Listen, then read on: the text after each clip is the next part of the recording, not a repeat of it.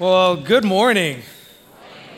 Uh, I cannot articulate how excited that I am to be here. Um, you know, Green Bay, I feel like you guys rolled out the, the red carpet for me, my arrival in your seven, minus seven degree weather.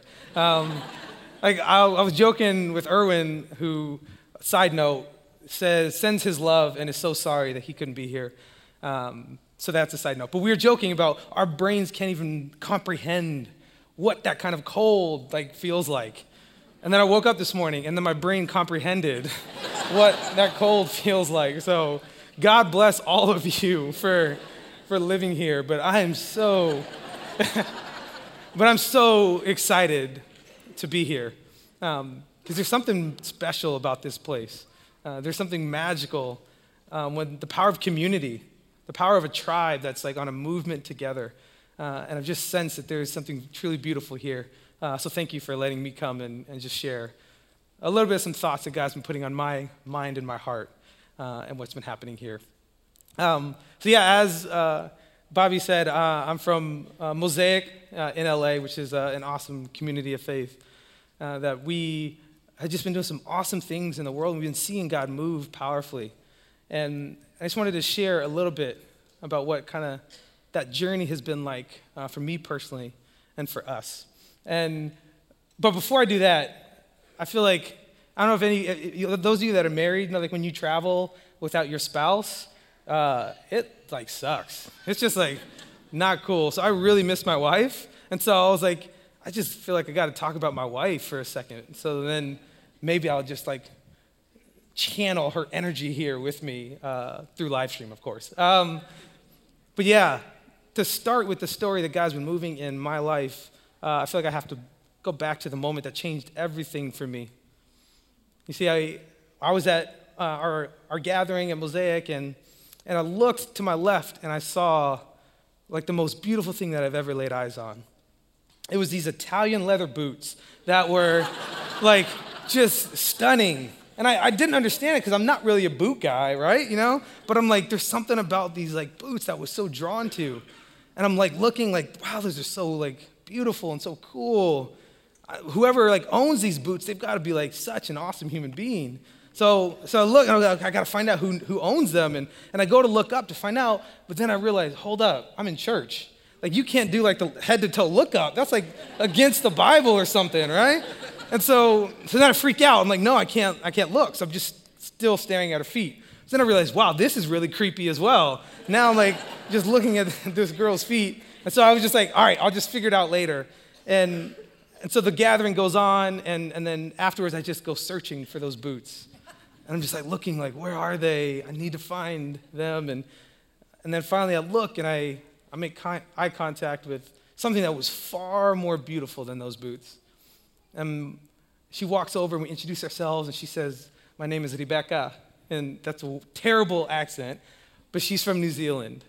And the more and more that she talked, the more layers that I peeled back, I was so fascinated about who she was. I was more and more curious about, wow, this woman that is from this land so far away and she's a hobbit. And like, this is like, this is epic. I never thought this day would come. And we talked for an hour after the gathering and we are just like falling for each other. And it was like in the movies. You know the movies like when you know in that moment where like it's perfect, the wind is blowing in her hair, and you know it's like slow motion, and there's like back there's a guy on the guitar in the background just playing. It was like one of those moments, I was like, wow, there's something that's happening here. And we started this summer romance that was just a three month period that changed my life. And every moment that we spent with each other, we were drawn more and more close to the heart of what was happening in both of our lives and what God was doing in us. We started having this idea that maybe there's something God's doing in our story that He's trying to reclaim and redeem love. That He's trying to use us as an example of His mission in the world. And that three months was powerful and beautiful. one of the things, I don't know if you noticed it, but the more time that you spend with someone, you begin to like emulate them and look like them and have their mannerisms, right? So I started noticing this with my wife, you know, and one of the things that, that she does is, or she makes me do, is whenever we're out in public, I'll have to, I'm like the bag carrier. That's my job. So I'm carrying, you know, shopping bags and grocery bags in her purse, and you know the purse goes there, and I've got the, these forearms of steel. And I started noticing like it was showing up in all the wrong places though. Like I was at the gym with some friends and we finished playing basketball and, and I went to grab my bag, you know, and instead of doing the normal, you know, it goes over your shoulder, you know, type thing with the backpack, I go, I grab it, and I put it right there, right there, like a purse. And I was like, nope, nope, whoop, took that off and put it on. Was like, hopefully nobody like saw that. Because I just started becoming more and more like her. There's this one thing that she does whenever she's really excited, where she'll she'll describe something. She'll like like when she loves food. So she's talking about that omelet. It was like, it was so amazing. And so she starts singing at the end of her sentences. That's how she really excited. So I started doing that. You know, I was talking about like the game. Like, did you see that dunk? Blake Griffin, he was awesome. That dunk was amazing. And then my friends were like, bro, something's wrong with you. Like, I'm like, I know, I fell in love. I can't help it. See, there's something that happens. The more and more that you connect with another human being, the more and more that you connect with somebody relationally, where you begin to adopt the best things about them. You begin to your life begins to model the things that they care about. And it's so true that we find that's what happened with the disciples, that they connected to this person of Jesus that changed everything for them. And they went on this mission for three years where they were doing things that they could have never imagined possible. And all of a sudden, they began to more, look more and more like Christ, and more and more like Christ, and more and more like his character. And then all of a sudden, just like that, he's gone. Can you imagine what it must have been like for them that the person that they had identified with the future of their lives is all of a sudden was dead, was gone? And I can relate to what that must have felt like. Because after dating for a few months, Rebecca was kicked out of the country because her visa expired, which I'm still upset with the government about, but and all of a sudden, what we thought was like this powerful story that God was uniting us, we literally were worlds apart, me in LA and her in Australia. And we spent the next 11 months doing long distance and having obstacle after obstacle after obstacle. And every application we turned in, we got sent back declined. Every evidence we had to prove to validate our relationship was questioned.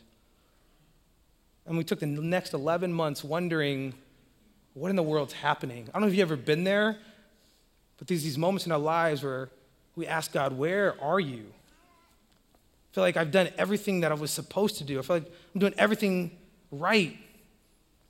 Yet I can't find you. I don't feel you. I feel so disconnected from you. And there's this moment in the scriptures where the disciples felt completely disconnected from the person of Jesus. That he had days earlier given up his life. And we pick up this story in, in John chapter 21. If you have a copy of the scripture, you can pull it out. If not, we'll have it on the screens. But we step into this moment where the disciples are probably the most disconnected from Jesus that they've ever been in their entire life.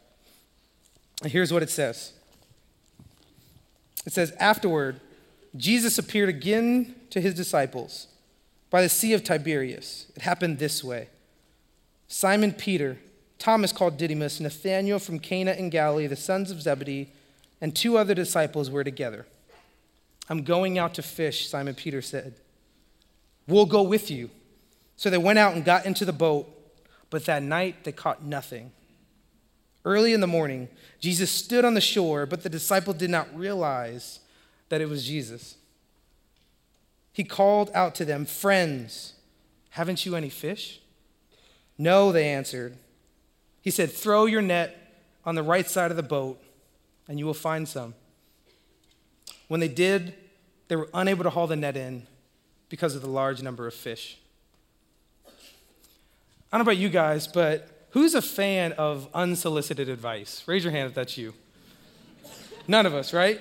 Nobody like enjoys that one guy that always has an opinion about that thing.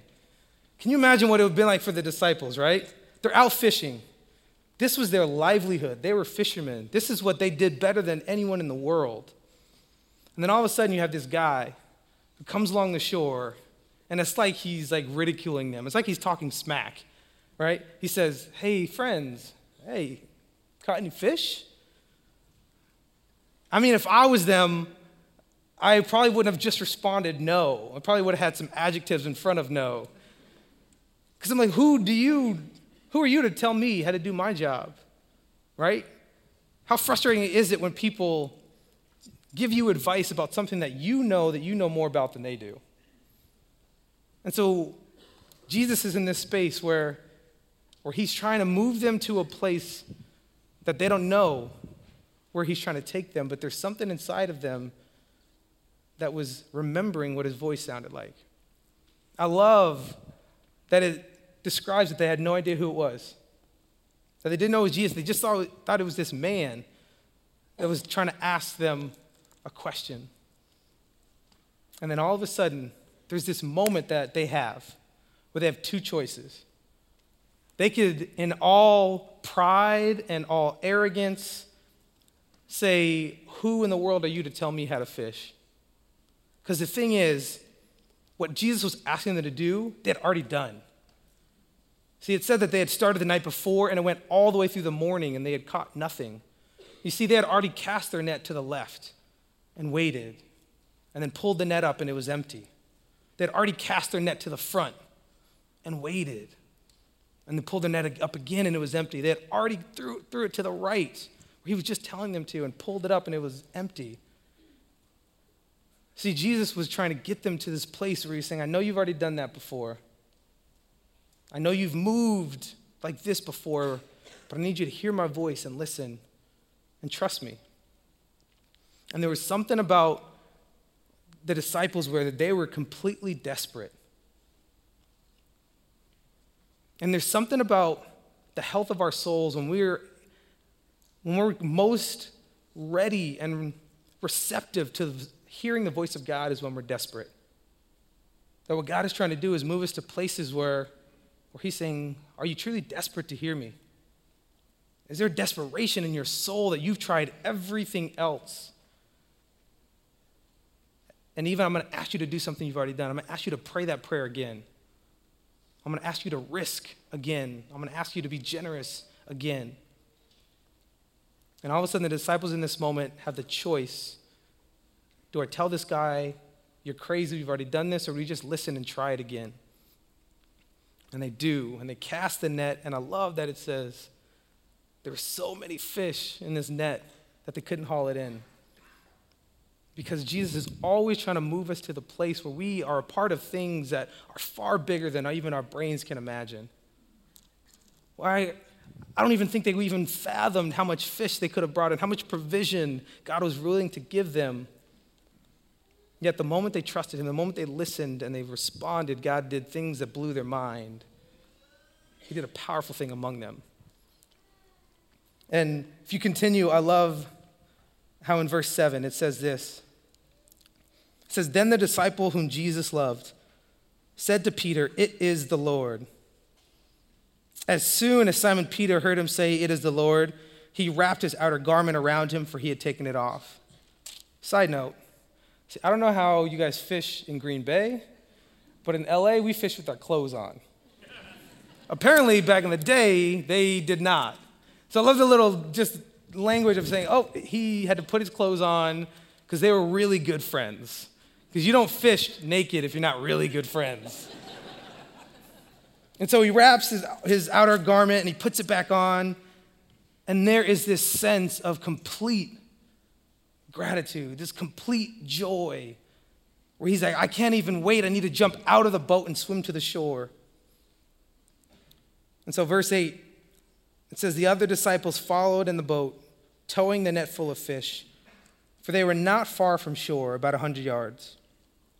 When they landed, they saw a fire of burning coals there with fish on it and some bread. Jesus said to them, Bring some of the fish you have just caught. Simon Peter climbed aboard and dragged the net ashore. It was full of large fish, 153. But even with so many, the net was not torn.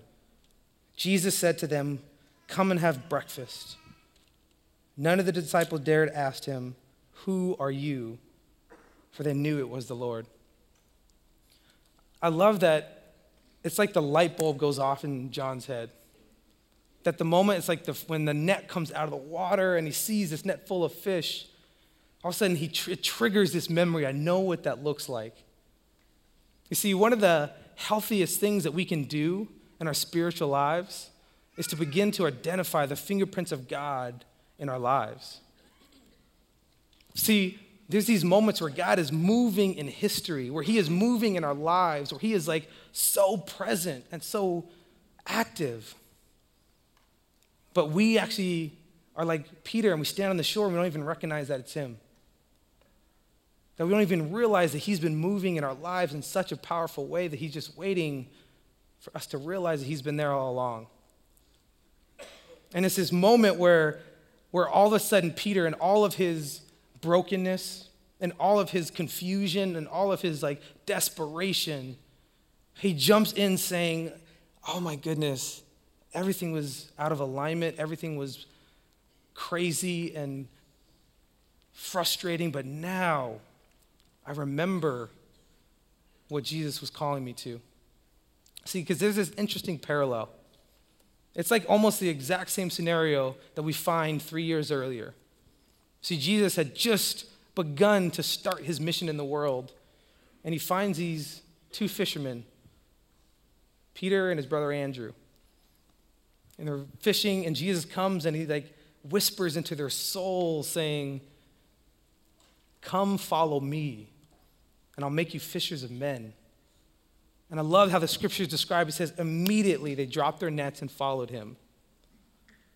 Because there was something inside of their souls that was saying, I was created to be a part of a mission and a movement bigger than myself. Yet we fast forward three years, and what happened is they went back to being fishermen instead of being the fishers of men and women that Jesus had called them to be. Because there's these moments in our lives where we feel completely isolated and disconnected from God. And in those moments, instead of hearing the whisper of God calling us forward, we forget what his voice sounds like and we go back to what we knew. We go back and we identify with ourselves of who we were before we met him. And we go to be fishermen instead of being fishers of people.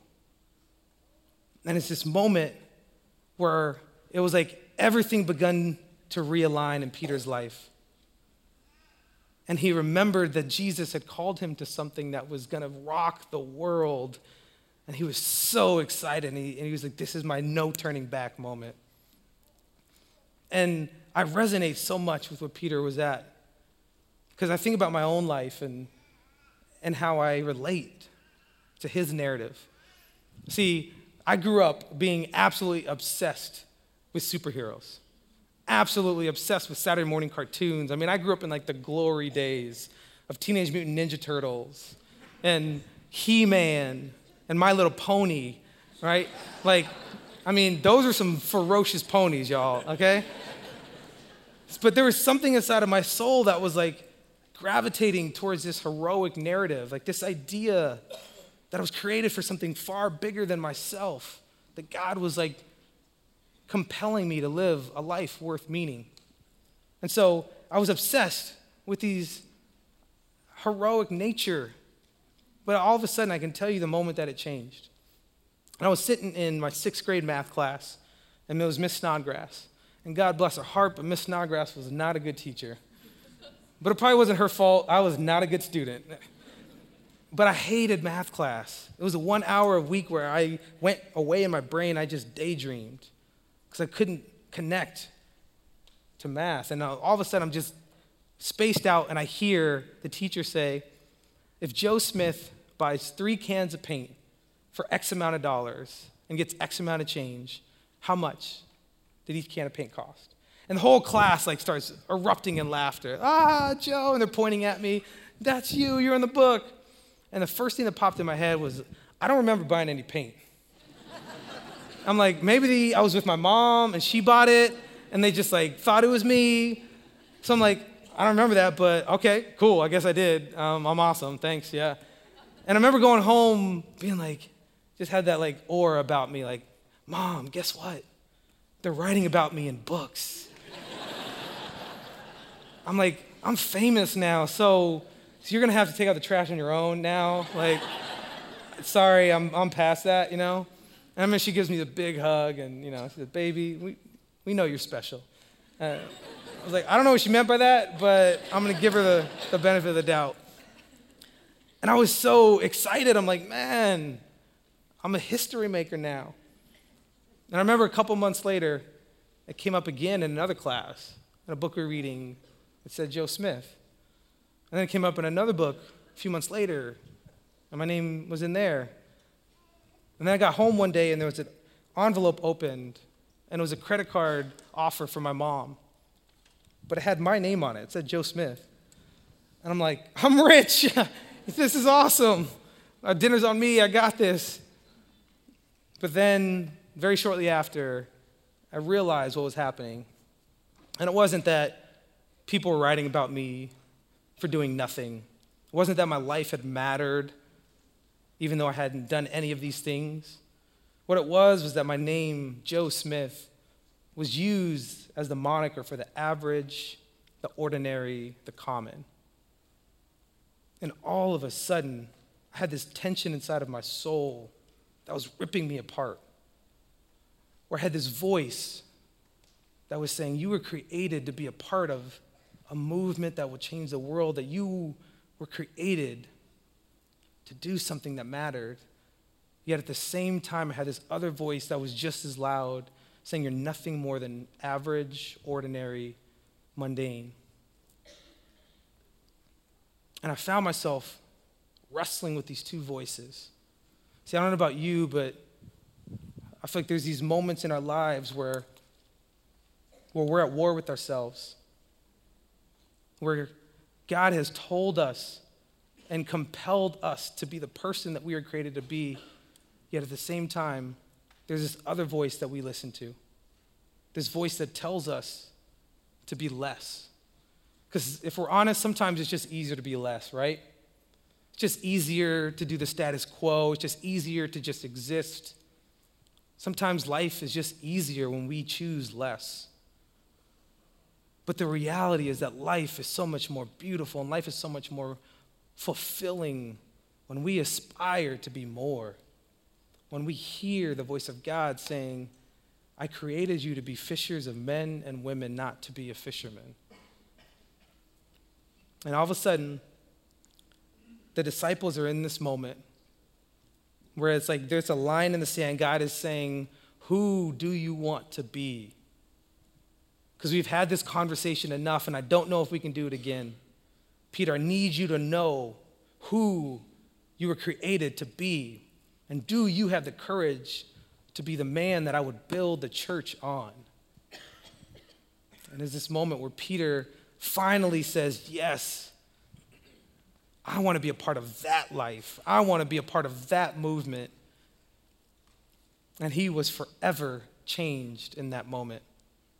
And I wonder how many moments in our lives that we miss because we choose to be less when God is trying to inspire us to be more when He is trying to inspire us to be the person that we were created to be.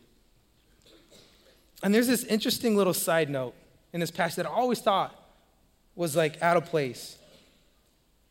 In verse 11, it says, Simon Peter climbed aboard and dragged the net ashore. It was full of large fish, 153. I mean, I've always read this story and wondered, like, why 153? It just seems out of place. It seems like an inconsequential detail that we don't really need to know, but it's in here, right? And we're not allowed to say that, right? We can't say like things in the Bible are meaningless, right? Like that's like sacrilegious. But if we're honest, there's some things that we're like, I don't really care about that. I know I'm supposed to say that, but I just did. Um, but when I've read this one, I'm like, why? There's something in there that God is trying to tell us something. And so I went and Googled like all these like research about what that number could mean. And I even asked Erwin, because he's like, first I go to Google and then I go to Erwin. Like, those are my, my two things I go to. And I'm like, why 153? And there's all these theories about what it could be, and there's pro- they're probably true. But they never really resonated with me. It didn't really connect like deep in my soul. Like, no, I feel like God's trying to say something else. And then the more and more I began to reflect on it, it jumped out of the page. You see, I can't tell you how many sets of dish ware that we have in our house. No idea. I can't tell you how much we pay rent for our apartment. I don't know. It just comes out of my account, whatever it is. See, I can't tell you how many people are in this room because I have no idea of numbers. I'm just terrible at numbers. But what I can tell you is that there's nothing that brings my wife, Rebecca, more joy than a, a latte from her favorite cafe that has two raw sugars in it. See, I can tell you that my wife has three very distinct laughs for three very different purposes. See, I can tell you that at Mosaic in the last 12 months in LA, we have seen God move in a powerful way where there was 458 people that chose to follow Jesus through baptism, a movement that we had never seen in our church of people declaring and publicly saying, I am connected to Jesus. See, I can tell you those numbers because, because the details matter when you're doing something that matters. See, when you care about something at your core, you know every little detail about it. And so, with the disciples in this moment, can you imagine what it must have been like to every time you cast out the net and pull it up to have nothing? Imagine what it have been like to be so frustrated, to be so broken that the person that you had connected with this movement was gone, and you're trying to figure out what am I supposed to do with my life? And so you go back to what you know, and it, it's not working. Everything that they tried wasn't working until this man comes along the shore and whispers into the depths of their soul, saying, Cast your net on the right side, and you will find some. And there was something about even though they didn't recognize that it was him, they recognized what he was moving them towards and what his voice sounded like. And so the reason that they counted 153 fish and they put it in these scriptures and we documented it thousands upon thousands upon years later is because every one of those fish mattered. Because, because their struggle mattered. Because their desperation mattered. And they said, we need to remember this moment. We need to remember that Jesus was calling us back to himself to be a part of a movement that is going to change the world. And we need to know that there was 153 fish in here so that we know that we are fishers of people. That there is a world that is disconnected from the living God, that he's inviting us to cast our net to the left and to the right and to the front and to the back and pull up a net that has so many fish, that is so full that there aren't enough boats to log it in. See, I don't know about you, but I have a feeling that there's a voice inside of you that's saying, I was created to be a part of a mission that is bigger than myself. And the story that Jesus invites us into is that we get to be his hands and his feet, we get to be his arms and his movement, his comfort, his hope. He says, There are people all around the world that are desperate to be connected from me, that are disconnected from the God who loves them. And I'm asking you, do you want to be more, or are you going to always choose to be less?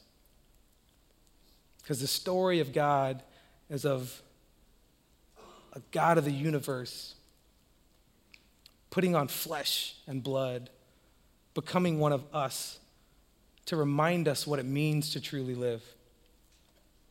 The story of God is that He came to redeem humanity to Himself.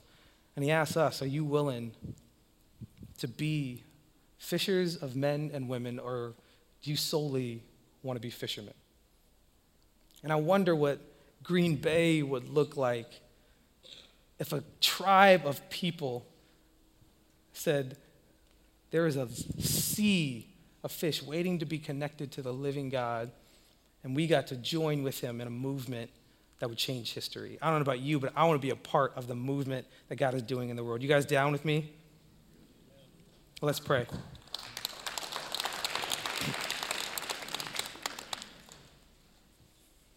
God, we thank you so much that even when we're disconnected from you, you walk to the shore and whisper into the depths of our souls. That even when we forgot what your voice sounds like, you draw closer and closer and closer until we finally are able to recognize your voice and respond. God, I am so honored to be able to serve with you in a mission that this world has never seen. And I pray, God, that every person that's here would live lives that are full, and the people around them would look and say, What is it about you that I don't have? Why is your net full and mine's empty? And I pray that this world would begin to recognize you as the God who came for them and would trust you with their lives. God, we thank you so much. We love you. And we so grateful. You always call us to be more, even when we want to be less. We ask all this in the name of your precious Son. Amen.